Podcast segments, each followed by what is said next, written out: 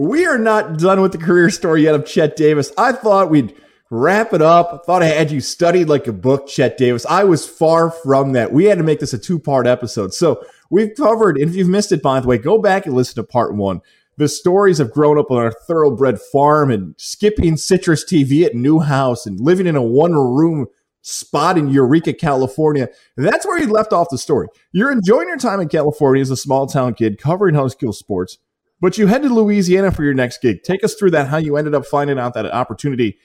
I would say Lafayette, but you're going to scold me here in a second because that's not how you say the city in Louisiana you ended up in. Yeah, we have that Lafayette in New York. No, this is Lafayette. Like you're laughing at somebody. Yeah, so that uh, popped up. Um, as everyone knows, and this is kind of a little sidebar contracts in this industry, the whole thing needs to be destroyed. The fact that um, what we were getting paid at entry level positions to deal with contracts. I was fortunate enough that my first job was a uh, it was a two year contract, but after a year, um, you could leave for a job that was higher. You know, if it was a, a, higher market jump out of, you know, I was it was the only station there, so they didn't have to worry about competition. So essentially, if you were leaving to go somewhere bigger and better, you're free, which that's a great way to do it. it gives you the motivation to you know work on your reel, and they understand that this is entry level and that most people are not going to stay. Um, not every station's like that, and so it all just comes down to timing, which can be so unfortunate or it can work in your favor at when your contract's going to end, what jobs are opening, how that all goes. But so um, you know, as the search was going on, um, not a lot of things. Like that first job, I was like, I'll go anywhere. Second job, you're trying to figure out is this to a place that I want to be at and, and, set up shop a little bit longer? Do I want to be closer to home? What kind of events am I going to be covering? All those questions start, you know, uh, funneling in.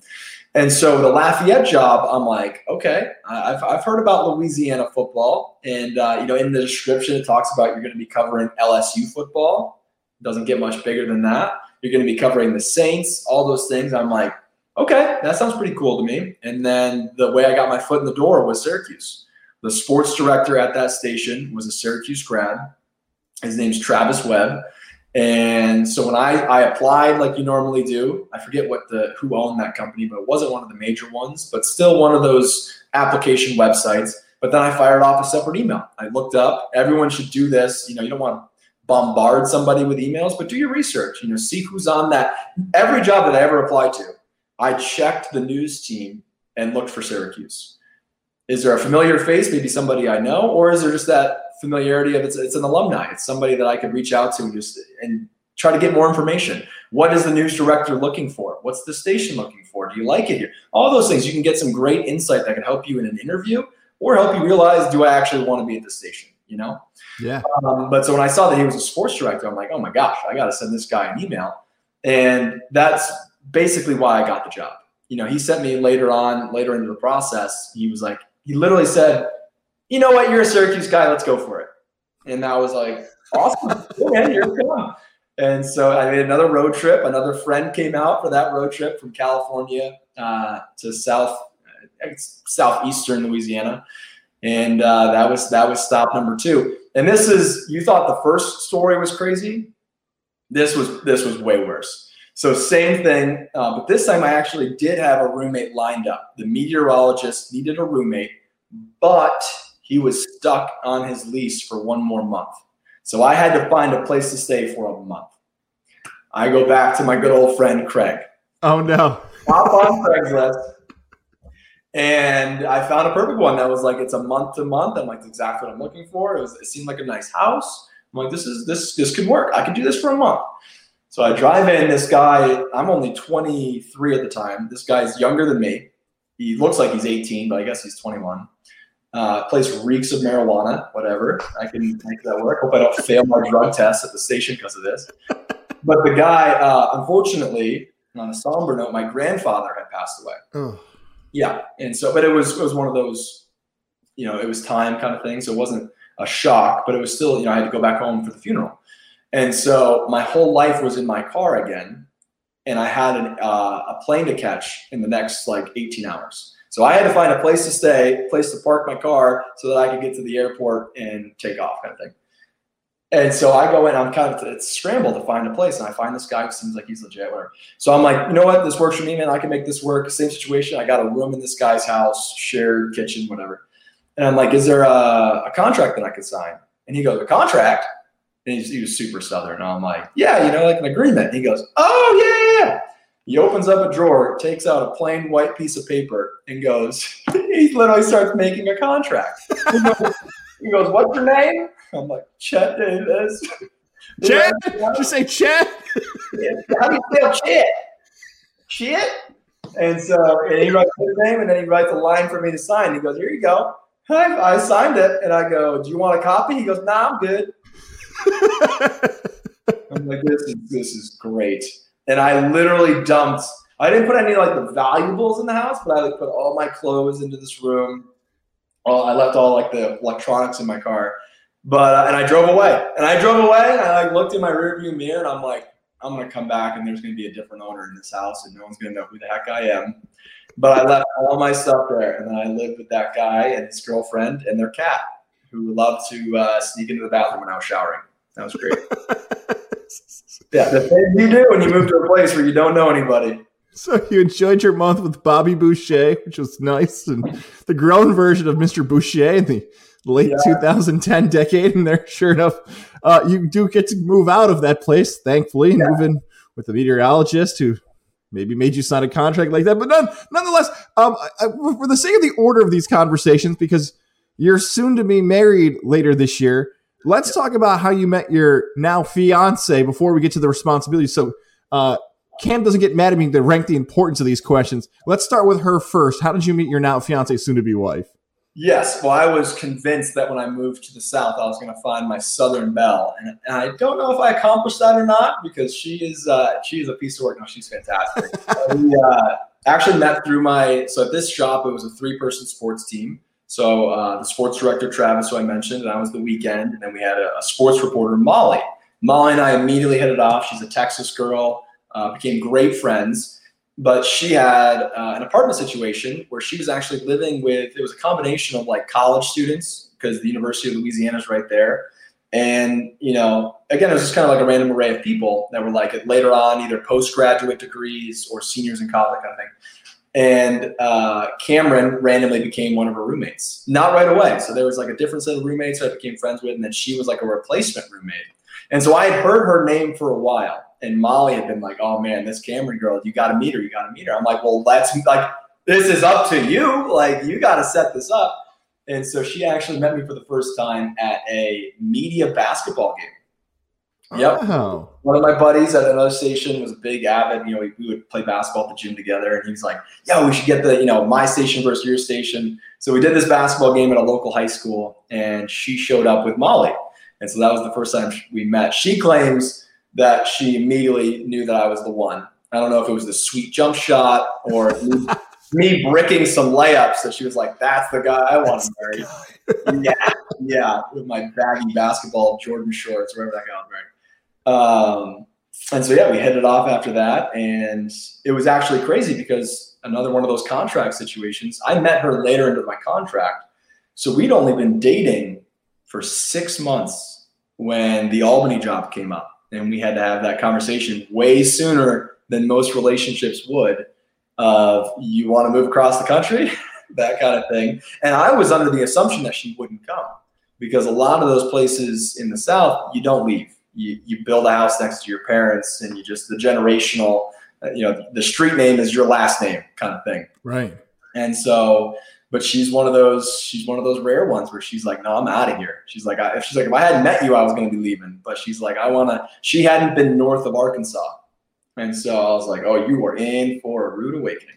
Um, but she's a nurse. And so she actually she landed a job up here before i did I was applying for jobs, um, actually, right when uh, Doug Sherman had left CBS. Yes, you know, Chad, I don't want to give away the Albany story quite yet because I want to go back to something that happened there in Lafayette. I think I nailed it that time. When you mentioned that some of the teams that you were covering were the high school players you covered were just as impressive. In particular, one that plays for now for the Jacksonville Jaguars that really stood out to you. Best player I've ever seen in person, Travis. So weird thing about this, and I will never get over it. I want to see him on camera pronounce his name. When we covered him, he was Travis Achan. Now people know him by Travis Etienne, the running back out of Clemson. Um, but he was just the definition of a human highlight reel. And so how it works, anyone that's ever worked in local TV and covered sports, Friday Night Football is the end all be all. It's your biggest show of the year in most cases. Um, and so when you're, and this is also a funny part, when I'm coming from Eureka, we covered, there was nine high schools in our viewing area. Five big schools, four little schools. And that's literally the big five and the little four. It's how they called it. I get to Louisiana and there's around 55 high schools. In our, yeah. And I remember uh, when we're, because I showed up in the summer, and then you know one of the first big things we started doing a big preview tour, and I asked my sports director, I'm like, how many games do we cover? You know, we we pick like the games of the week, or how do we do that? And he goes, uh, we cover about all of them. I'm like, all of them? and he's like, dude, we get it's the three of us, we get four photogs that work overtime, and we each get like three or four games. And I'm like, holy mackerel. So whenever you had to get that, so Travis Achane is from Jennings. Whenever you get that Jennings game, you go there first because you know Travis is scoring an 80 yard touchdown. you get your highlight and you're like, I'm moving out, going to the next game. But no, he was so awesome. And it was, talk about an eye opening experience. Even before I saw Travis play, we did this. It was called like the Super 16, where we highlighted the best 16 football players in the area. And talking to these athletes, man, because I, I you know, being from upstate New York, you kind of get that chip on your shoulder of like, man, how come we didn't get recruited? We could play football. No, no, no, no, no, no, no. I, I, I, think I could have played at that level, but I only would have played. I would not have been an all star. Like these guys were literally cut from a different cloth. Like these guys were un. You know, you'd ask them a question of, you know, what's your forty time? Four four. four? I'm like, I said forty time. You're running a four four. Jesus! Like, and this kid, you know, six foot three, 200 pounds. And I'm just like, just talk about unbelievable specimens that these these kids are. And so that was just so cool for me as someone who loves football to be able to see these guys move on in their careers and be like, I remember when he was only a freshman in high school, and um, so that's been a lot of fun. And, and every and it's also you know basketball and baseball. They just produce a ton of athletes down there, and so that's been really cool to follow those along. Just my map too. You did go to Death Valley to LSU. You've covered games in Death oh, Valley. Yeah. Yeah. Yeah. What's that experience like? Yeah. What's that like for a night game, man? Uh, to this day, LSU Alabama is number one. That's the best event I've ever covered in person. Um, we would actually, so we would shoot the games. We would shoot the games ourselves. Um, what a what a crazy! Even just the first time I went to one of those games. Chet, sorry, real quick, is that the team the year they're both undefeated, one and two in the country? No, it wasn't one two. Because I believe that was fall of 2011. Okay, so yeah, it's probably a little bit after. Yeah. No, no, no. So this was uh, Jalen Hurts' freshman year. Okay. Um, so now, and that was, uh, I mean, this LSU team was stacked. That's what Jamal Adams was on the team. We're talking yeah. Leonard Fournette.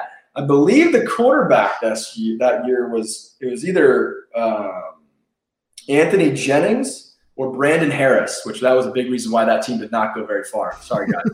but uh, you know, they were absolutely stacked with with athletes and uh, great players. But so yeah, covering those games, it's, it's probably about an hour drive from Lafayette to Baton Rouge. And the first time I go, I mean, I have show up. I was the first one there because I was just like, I don't know where I'm going. That's one of the big stresses for me, also in this in this industry, is whenever I travel to a new stadium. Like whenever you have to do that, and it's a credential process, and you're also in a lot of cases one man banding those events so you're carrying a ton of gear. Some people bring wagons and they're the smart ones. I'm, I'm the idiot who's got the tripod on a shoulder camera on the other shoulder and i'm carrying the it's just a nightmare stuff to carry. And especially the louisiana heat brother. It i mean i am disgusting. I had to bring multiple shirts to some of these events because i was like i'm going to sweat through the first one. Um, but that that LSU Alabama, I'd never experienced anything like it. The the noise, it's one of those things where the noise was so loud it went deaf. Like you literally, it was just like a humming. Your ears could not handle how loud it was. And I remember that game, which Alabama ended up blowing the doors off. But in that first half, um, they intercepted Jalen Hurts. LSU did, and that place. That's what I'm talking about with the noise. You could feel it like throughout your whole body. You could just feel it was unbelievable. One of the one of the greatest experiences I've ever had. So I absolutely loved going to Death Valley. And then you actually, and that's where you hear about the hospitality too, even before the game. You're walking around and people are offering you gumbo and beer. I'm like, I'm working. I can't do that, but give me the gumbo. And like, you know, just like they, they act like they've known you forever and they have no idea who you are. Um, so that was always a really cool experience to go out there. Those were the Les Miles days. So those press conferences were always a treat. And uh, no, absolutely loved it the Mad Hatter doing his thing there down in the bayou, having a lot of fun doing that. Now, you already teased us here about the trip back to New York to the capital region. Before you tell your side of the story, I don't know if I've ever, I may, I may have ever told you this before, but it's bizarre because you already said that Doug Sherman, the legendary broadcaster here, shout out to him, he is leaving and CBS 6 is looking for his replacement. But at that point, it is Brittany Devane at that point. Now Brittany McHatton was out in Maine. Jason Lewis, who I believe is out in the Michigan area doing his thing. And at that point, I'm doing the Upstate Sports Edge still on Tuesdays with Brittany. So I would get there early, and when they were looking for someone to replace Doug, and I think at that point Brittany was in the sports director. Jason's contract was going to expire. He was going to go to Michigan. So like she was showing me tape of who was soon to be the replacement. So she was going through people that they were thinking about, and I remember Chet watching your tape she goes, "Hey, I got they, we got this guy from Louisiana who might get the job." Now, again, me being an upstate New York kid, I hear we got a kid from Louisiana. I'm like, yeah, it's not going to work. Like, look, like Louisiana and upstate New York, like those are two different worlds. Right. So, so I'm watching your tape and I'm like, I, again, I'll use the Bobby Boucher reference again. Like, I expected you to have like a Cajun accent and like just to have this like big Southern drawl, and I'm waiting for it. I'm like, I don't, and I think I actually turned to Brittany and said, Brittany, I don't think he's from Louisiana. She's like, oh, no, no, he's from Syracuse.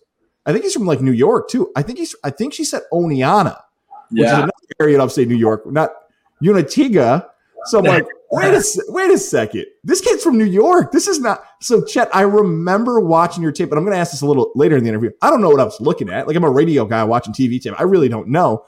But take us through your process. Like you obviously sent tape were you confident you were going to land it? Was it just getting back to New York? Take us through why you wanted to get back to the Empire State. So this was another one of those. I go back to how much I hate contracts. Where you know my contract was up, I believe, in the early summer months, maybe May or June, and so you start looking. You know, you never want to start too early because if you find that perfect job, you're going to get into a hairy situation where you're going to be either breaking contract or negotiating your way out, and just sucks. So when it got to like the new year, I was like, okay, let's start you know, I, you save stuff throughout. You know, it's funny like the stuff that you thought was good a year ago is now very old and outdated, and you think it stinks. So like you're constantly updating with like, oh, I really like you know how I anchored that, or I really like this. You know, the packages always stand out I was like this is my big story. I, I, I know I want to put that on my reel. Um, and so I started putting it all together. And the Albany thing, and no joke, was day one. And I opened up. You know, you go to tvjobs.com is the time I was using, and the Albany sports director job is there. And I and I always wanted to be a sports director because to be honest with you, I was just sick of working on the weekends. Uh, you do a lot, you sacrifice so much, you miss so many things. Um, that was like, great, you know, that's a, it's back in my, you know, familiar neck of the woods. Uh, one of my best friends growing up lives there. I get to be a sports director. This sounds great. Moving up markets. Um, so I applied for that job, and Chris Gegg was the news director at the time. And and he, I, I, one of those like I sent it off, and sometimes you'll send things off, and you won't hear things for weeks. Like it'll just be radio silence. Sometimes you never get. A lot of times you never hear it all. But Chris Gegg called me like literally a few hours later, and I was at the gym in Louisiana, and I'm like, "Hello!" Like Albany popped up. I'm like, "That was way too quick," but it was him, and he said he loved my stuff, and he wanted to do an interview. And it was one of those things that now that now knowing what I know, I was never really in the running for sports director even though that's what it was labeled as, because they hadn't officially named Brittany sports director yet. And you, and you know what, Chet? Just stop you there. I think we also got to mention Kelly O'Donnell's in this mix too. He's a Syracuse guy. He is also involved in this situation, and Kelly's now moved on to Siena. But there is a Kelly Doug situation that takes place where Kelly decides.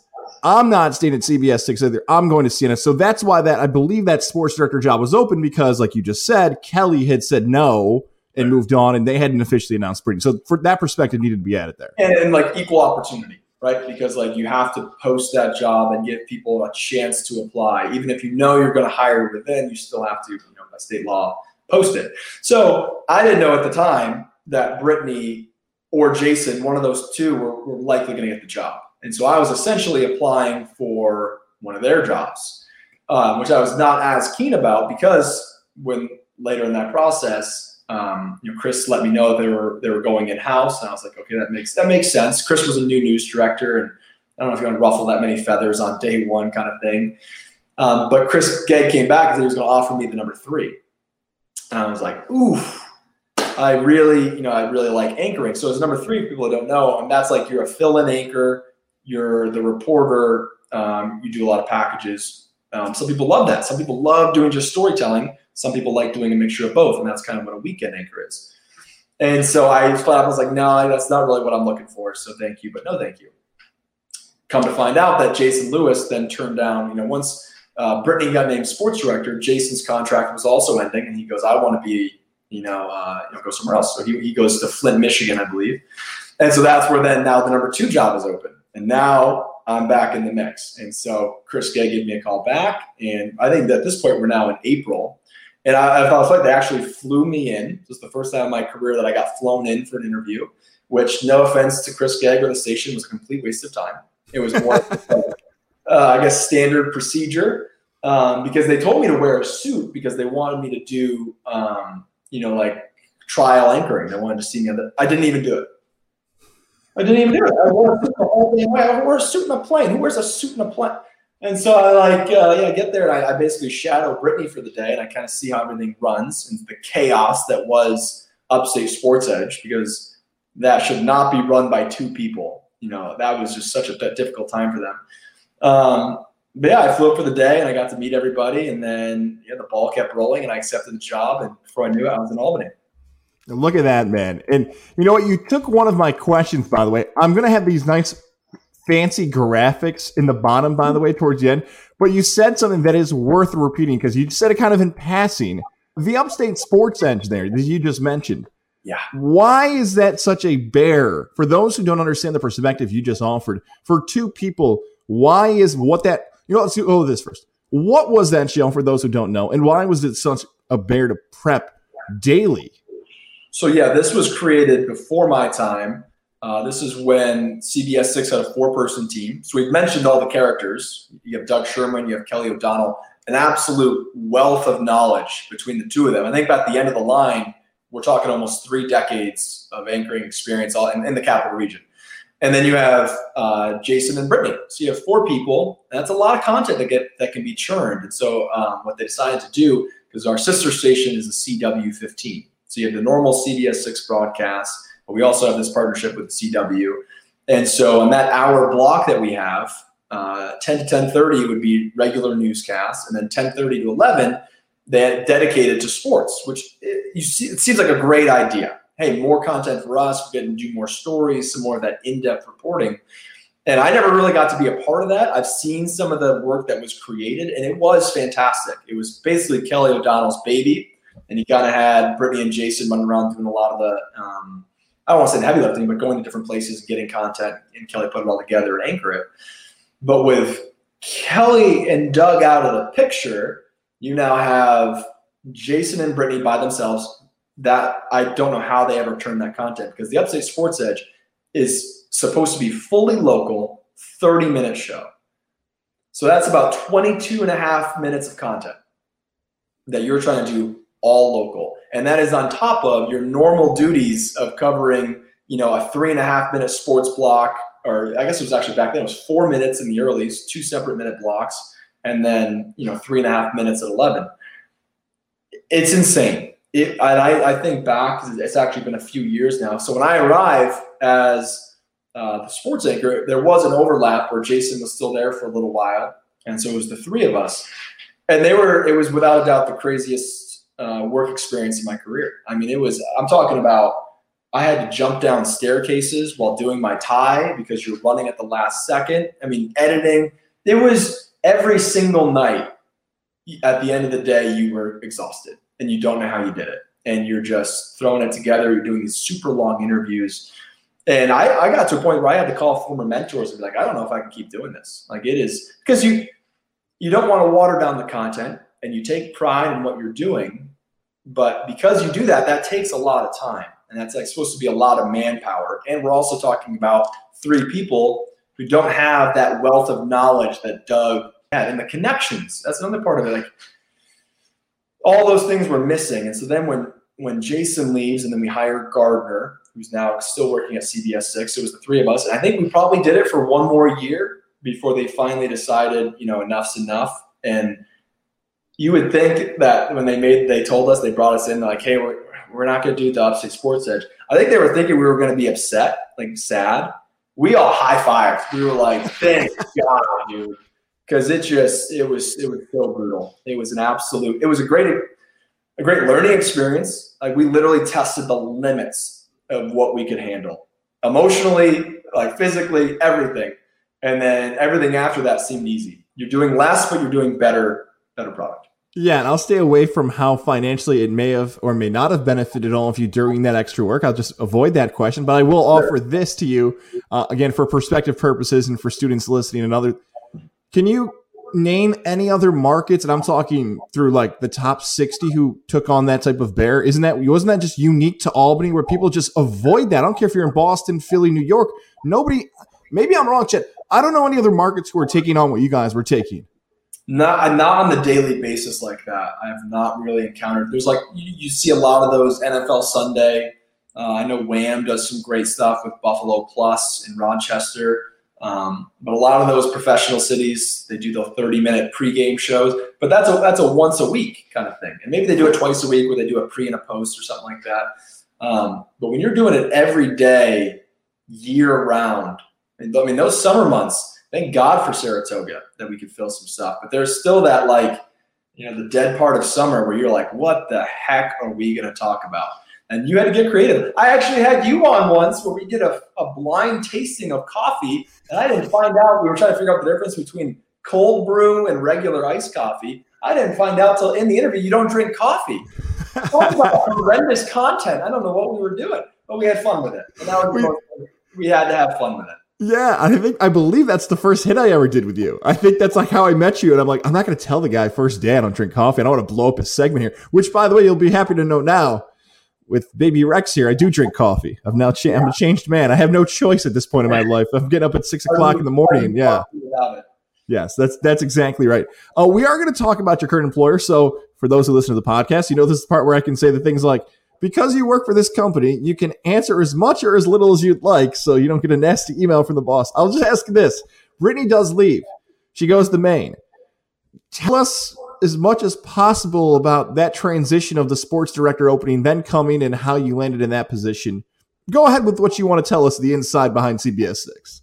Let me take, let me take a sip of my water so I can think this through. Yeah, pause for dramatic effect. This is where I do a nice live read for you sponsors out there. Um, this was, and so many people that were um, under contracts that were expiring, the pandemic hits. And that was, you know, so Brittany leaves. Um, this is 2020. She leaves in January. She got married, and uh, you know her husband lived in Maine, so she went uh, to go be up there. She still works in TV, but more like I think a morning news anchor. What she's doing. Um, and so it, it seemed like this is where this is where it gets really tough in your career because it's it's not just your career. And if you are with someone and i wasn't engaged at the time but we knew where that was kind of going you're not making a selfish decision anymore. You're supposed to be making a decision for two if you're, if you're in a relationship. So that's where it was really tough to it was very much a life decision as well as a career decision. Where earlier on i knew that eureka was temporary. I knew that lafayette was temporary. This was the first time in my career where i'm kind of back home you know, I'm still close to family. I have all my family that lives in Unadilla or in the Boston area, so I'm right in the middle. Uh, and we love the capital region. We love the location. You know, ventures up north, go to the city down south. And so I had to I had to do a juggling act, or you know, try to find what were the pros and cons. You know, was filled on both sides of, of whether to stay or to go.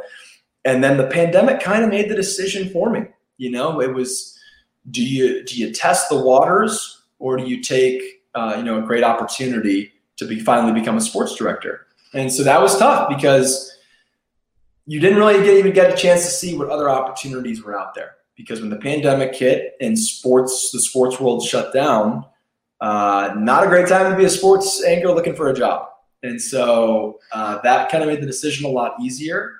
But it's also in the back of your mind the shoulda, coulda, woulda what could have been out there. And had a lot of friends who were in the same situation who maybe didn't have the promotion on the table and they didn't know what to do. Because it, and, and don't even get me started on the college kids that were coming out that at the end of that spring semester.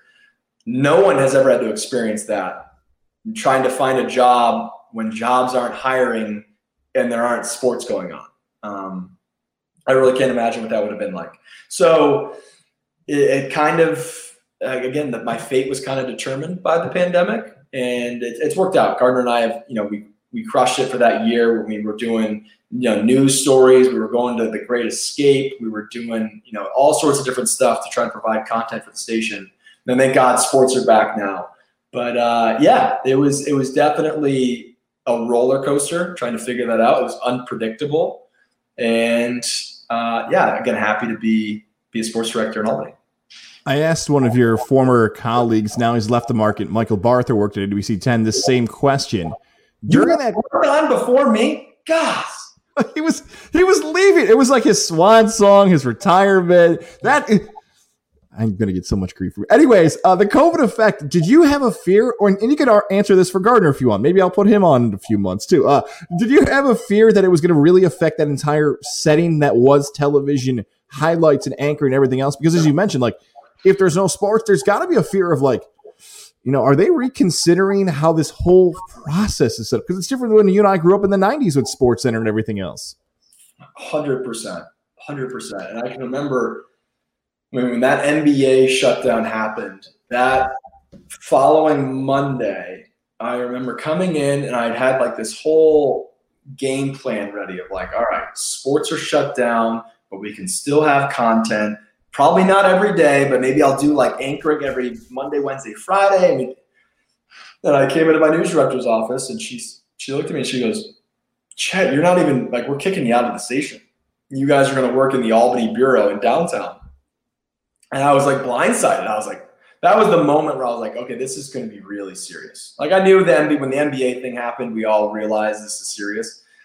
But I, I guess I didn't realize how it was going to immediately impact our routine. Like this is going to be completely different. And so we were essentially, you know, on our own, you know, like Gardner and I um, talk about a bubble. I mean, we were with each other every single day trying to find ways to provide content. And a lot of times it was determined for us because if there were no sports going on, I mean, we did a few of those immediate stories with athletes whose seasons had just come to an end. But how many times can you tell that story? You know, it became very uh, repetitive. And so we started doing these news stories. And so, like, I I literally drove the station car because uh, I never, I didn't go back to this. My car was parked at the station for months, and I just drove the station car and we would edit at the bureau, which is this little office in, in downtown Albany. And there was one other reporter crew there. But Gardner and I, we just, I was crazy, no prompter anymore. So I had to memorize my scripts and we, we would film everything ahead of time and put it together. Um, but man, talk about, and then the, the age of Zoom, you know, like for, for a, a profession that's so dedicated to quality and making sure everything's HD and lit correctly and in focus, everything we were trained to do, we have now just completely lowered our standard because having the content is more important than the quality. And I don't think that's going to change. I really don't. I think that this the Zoom is going to stay because what it made us realize is we have so much more access than we thought we did.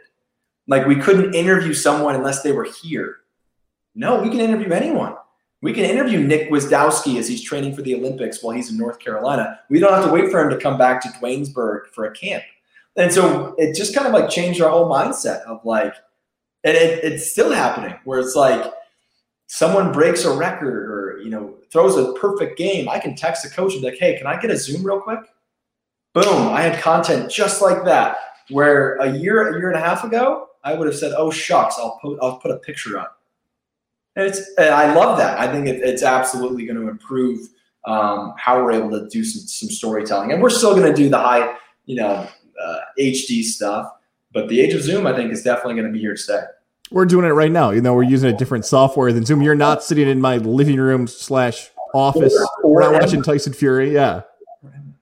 Oh, is that who? Who's won the fight? Has that happened yet? Uh, that is not. The next time Fury and Wilder fight, you, Kyle, and the rest of the crew come back to the place, yeah. and we'll do a third podcast potentially. Might be I a little bit dirtier. Yeah. Be posted tomorrow. Who's your pick for the fight tonight? Uh, I'm gonna take Floyd. I would take Floyd, and if I'll edit that out if he loses, by the way, and just put in if Paul beat him. I think he's gonna win. There's no way he's gonna knock him out, though, right? No chance. No chance. Kyle's out of his mind. Floyd knock out anyone.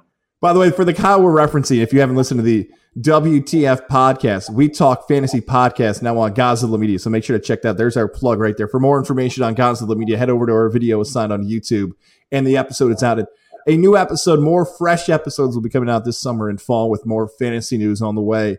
I got a few more questions for you because okay. you mentioned tape and stuff. I think that is interesting for some broadcasters. But before we get to the tape question, we have not mentioned the potential college football of Chet. You teased it in part one because you did get recruited.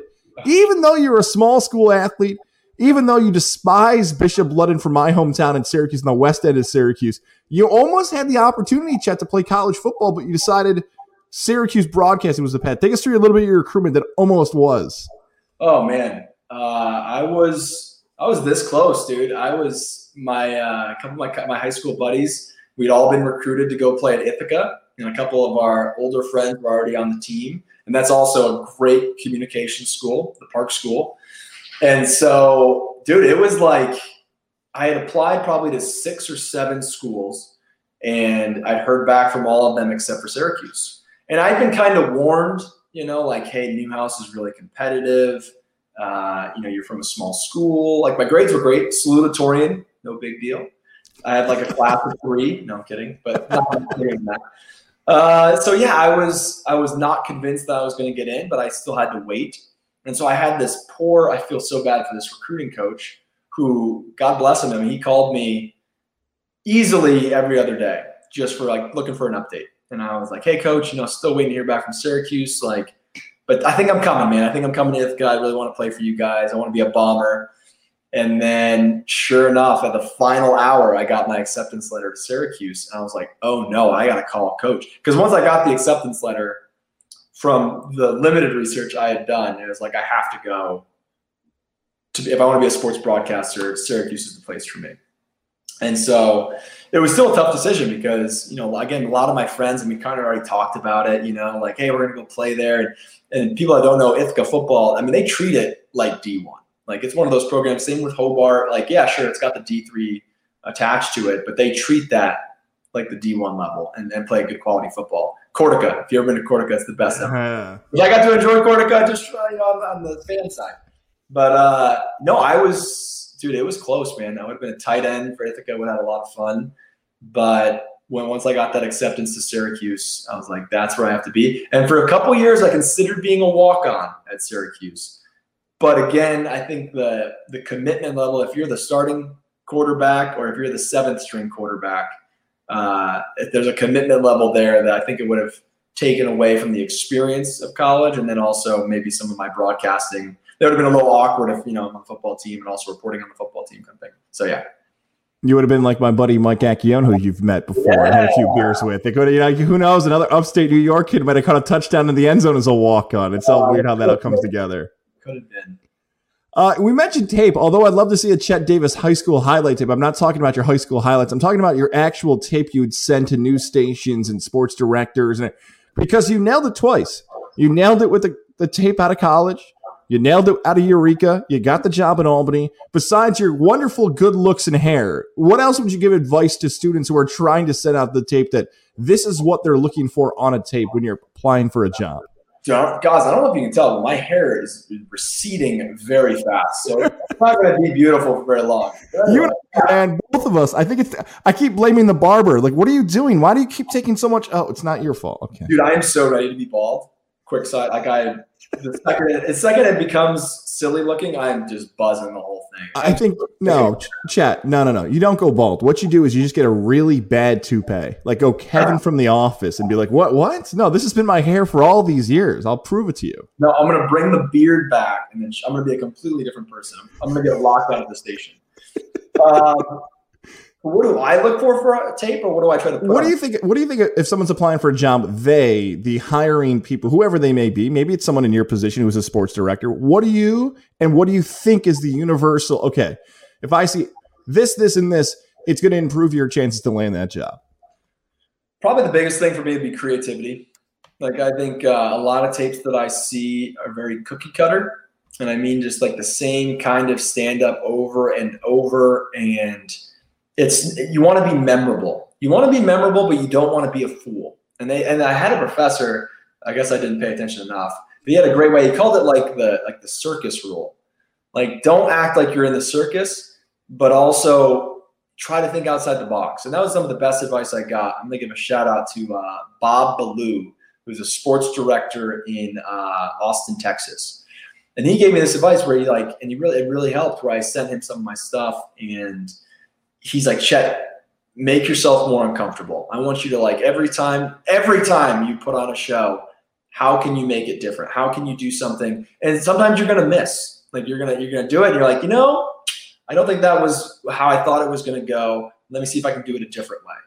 And before you know it, you're becoming more comfortable with those, and it doesn't come across as a circus. It comes across as creative. And so um, I know news directors love when you do uh, fancy stand-ups where you're able to think and you know I did I did some where I was standing in one place and I was standing in another. I walked off screen into another. There's a lot of ways, and you can easily you know Google creative stand-ups and get some ideas and I guess kind of steal some ideas. Um, so that would be the first thing. Um, the second thing, I mean, they do love. I think what got me that job in Albany was was one of my packages, and so just your ability to to tell a story, and that also combines with probably part three of it is you know showing your ability to shoot your own stuff, and that's where you can show off in a package with your ability to get different angles and different shots. Because especially when you're starting out on the sports side of things you're going to be shooting a lot of highlights and you're going to be shooting a lot of packages. And sports director wants to know your ability behind a camera are you going to be shaky are you going to you know not really understand angles and all those things that add up um, so those are probably those are probably the big things is is making sure you're creative making sure your stuff in your packages is clean and crisp and you're writing your best and that'll that'll separate you from the rest. That is very good advice. And the podcast, of course, is getting there with Goz. And we close with this the best advice for someone listening, whether they're starting their broadcast career, they want to follow in the footsteps of Chet Davis, landed at CBS 6. my footsteps. The best advice you can offer, you gave us a good tech answer there, but anything else you'd like to add to that of how you can land at the certain spot you are right now in your career? Man, that is a loaded, loaded question because I think we're no, I know we are. It, times are changing.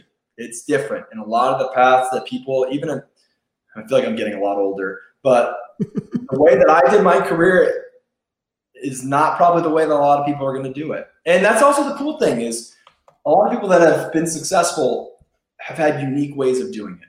You don't have to do it the same way. There are different paths you can take.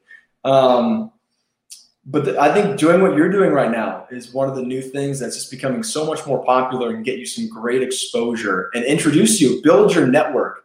Is if you want to go out and, and do a podcast or find find your niche, find something that you're super passionate about. Because when you're doing local news, yeah, you can have passions and you can be like, oh, I love football, I love hockey, but you're also going to have to cover a lot of those other things, and that's great. It's going to expand your knowledge. And um, but when you're able to do a podcast, you control the show you control what you want to what you want to talk about and that niche could be your big break so find a niche that you think is going to be valuable that people are going to want to listen and want to learn from you and then go for it man get as many guests as you can on the show introduce yourself to a lot of people and then uh, hope for the best Wonderful advice, my friend. I kept you far longer than I ever imagined because some of the stories you laid on us and the advice and the journey was far different than I even remembered, learned, listened. All those things happened in this two part episode. Did I miss anything? I feel like I've asked you all these questions. I did my best to follow. Are, you mad I didn't have you speak Arabic? Are you mad I didn't talk more about the fiance? Did I miss anything? Alhamdulillah. Ismi Chet. There you go. I gotta say, I gotta praise Allah. My name is Chet. Great job. Make sure to be on the lookout. Yes, go ahead. ton of fun. What's Good. that? Good. No, I thought you were talking more Arabic there for a No, second. no, I was about to start editing. I have one of those like short term memories where like the way I study for things, I cram and then it's just gone. So yeah, a lot of the stuff I learned in Arabic completely gone. More episodes on the way. You'll hear Chet Davis. He is with Godzilla Media. We talk fantasy. Be on the lookout for some of those episodes, along with Kyle Ray, our friend. Like I said, who knows? The next time Tyson Fury has a fight, you might see Chet, me, and Kyle just live streaming on the Godzilla Media YouTube page with, let's say, sobriety being tested with some of the drinks we'd have. Uh, Chet, thank you so much, my friend, for doing this. This was so much fun. Even as pals that we are, I got to learn more about your career, which is really cool. And uh, we'll be talking again soon. Absolutely. Thanks for having me, guys.